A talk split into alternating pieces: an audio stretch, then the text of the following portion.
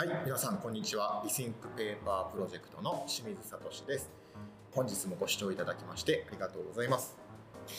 前回は文字の発明、それから書写媒体の変遷、これについて見てきました。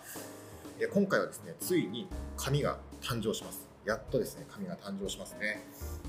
紙がですね、いつ、どこで、誰の手によって、どのようにして生まれてきたのか、これについて見ていきたいと思います。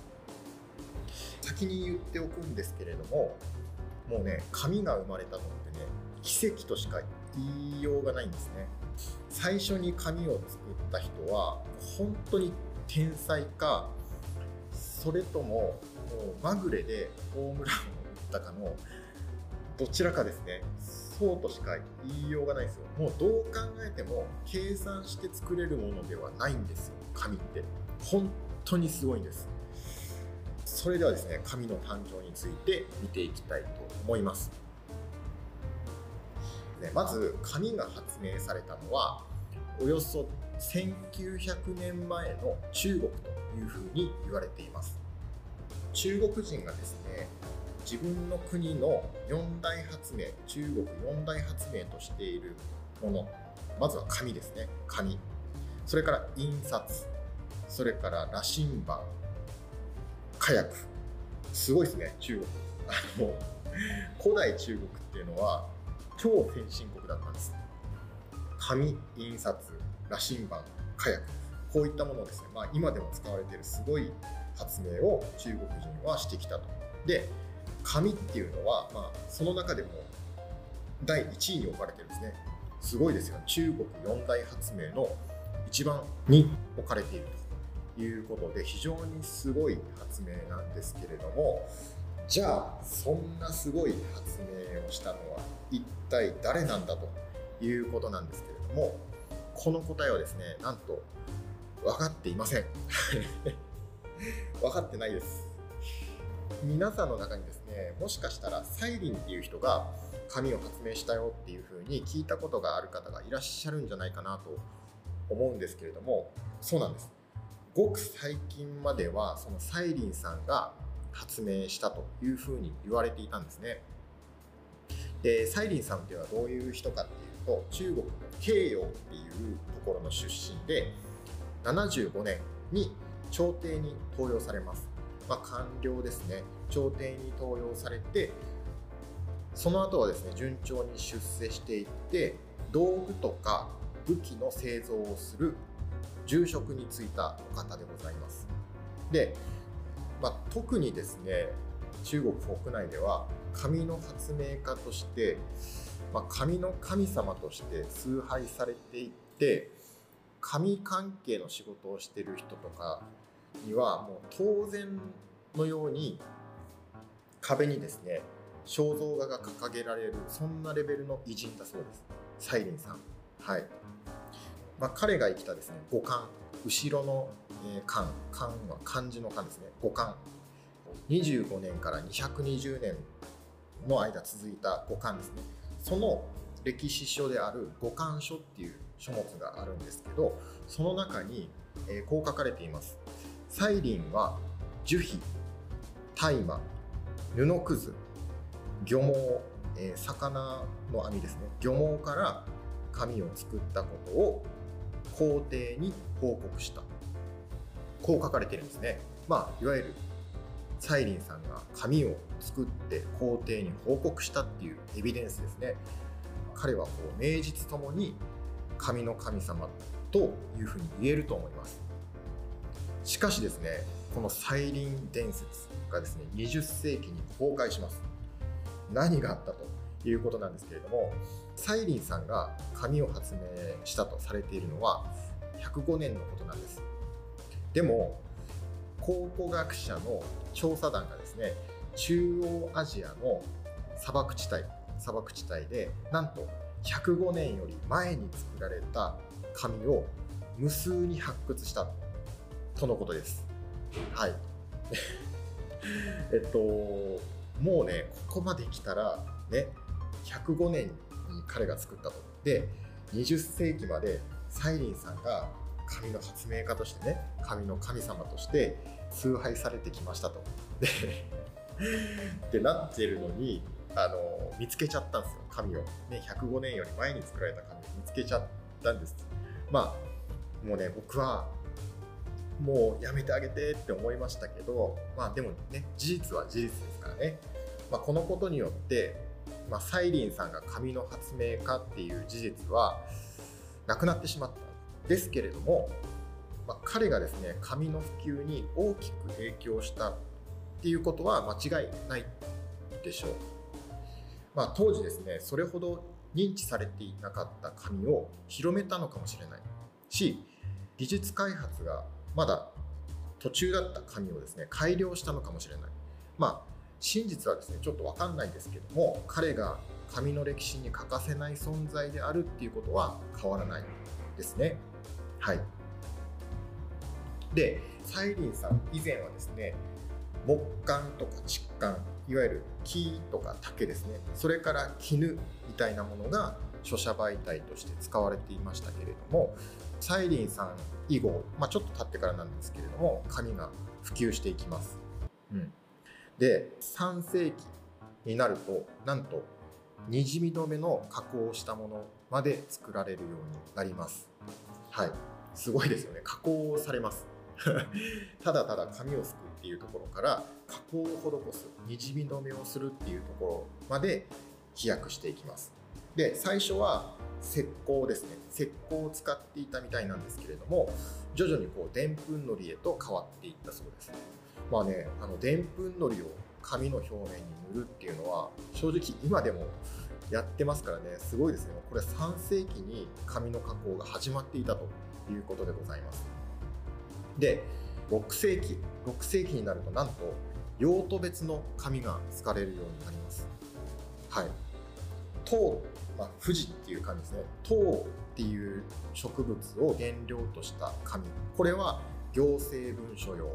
とか桑とか竹を原料とした紙は画家画家さん用とか、まあ、そういった具合に用途別の紙が使われるようになってきたと。はい、でそれから674年にはですねなんと政府の公文書用紙つまりその公な文書の紙ですね。それに防虫加工を施したものまで出てきます。すごいですよね。防虫加工が。もうなんと674年の時点でやられているんです。でこれはですね、まあ、有毒物質を処理したものですね。で防虫加工をしたということでございます。それが674年の時点で出てきているというふうになっています。でこのようにですね中国では紙がもう一般的な書写媒体となっていきましたと。技術改良も今のようにね目まぐるしく進んでいったということでございますでちょっとですねおさらいしておきたいんですけどここで紙の作り方まずですね最初に伝統的な紙の作り方を、えー、おさらいしておきます。はい、まず伝統的な紙の作り方どうするかというと鉢とか薄の上で原料をまず叩いてドロドロになるまでほぐします。うん。まあ、このドロドロになった状態植物がねドロドロになった状態のことをパルプって言いますね。例えば今木材。木材だったら木材パルプって言ったりします。はい、和紙でよくある楮とかあるんですけれども楮っていう植物をドロドロにした状態を楮パルプっていうふうに言ったりします。はい、でこのパルプを水を満たした桶桶の上に置いた型枠ですね。網を張った型枠に注ぎ入れます。で水分がある程度抜けたらですね天日干しなんかをして乾燥させて1枚の紙が出来上がるというやり方。これが伝統的な紙の作り方だそうです。えっとですね中国で最高級手すき紙手すき紙。と言われているシュワンジっていう紙があるんですけれどもシュワンジっていう紙はこれサイリンさんさっき出てきましたねサイリンさんの弟子の方が作った紙と言われているんですけれどもこれはですね中国の書家さんそれから美術家さんに好まれて今でも作られているそうです。診断皮っていう植物の樹皮を原料としているそうです。診断皮えっと青いブルーの青ですね。に段はえっとこれはあれですね。ダンレイさんの段ですね。に皮で診断皮だそうです。でまあこれは日本の日本でいうと画線紙っていう種類の紙に近いものですね。はい。制作の様子の動画が YouTube とかに上がってるのでよかったら見てみてください。僕和紙の里にいるんですけれども日本の和紙の作り方とまた違うのでそこも結構面白かったのでよかったらあの YouTube で動画見てみてください。はい。一方ですね私たちが普段使っている紙これのほとんどっていうのは機械で連続消費された木材パルプ紙なんですね。はい。まあ、産業革命でですね連続消費ができる機械好きの紙が作られるようになりましたよね。で今僕たちが使っているほとんどの紙っていうのはその機械好きの連続消費の紙なんです。じゃあ機械好きの工程はどういう工程なのっていうとまずチップになった木材これをドロドロに溶かしてパルプにします。はい木材パルプですね。木材パルプにします。でこの木材パルプを、えーと、コンベヤーになった網の上に流し込んでいきます、はい。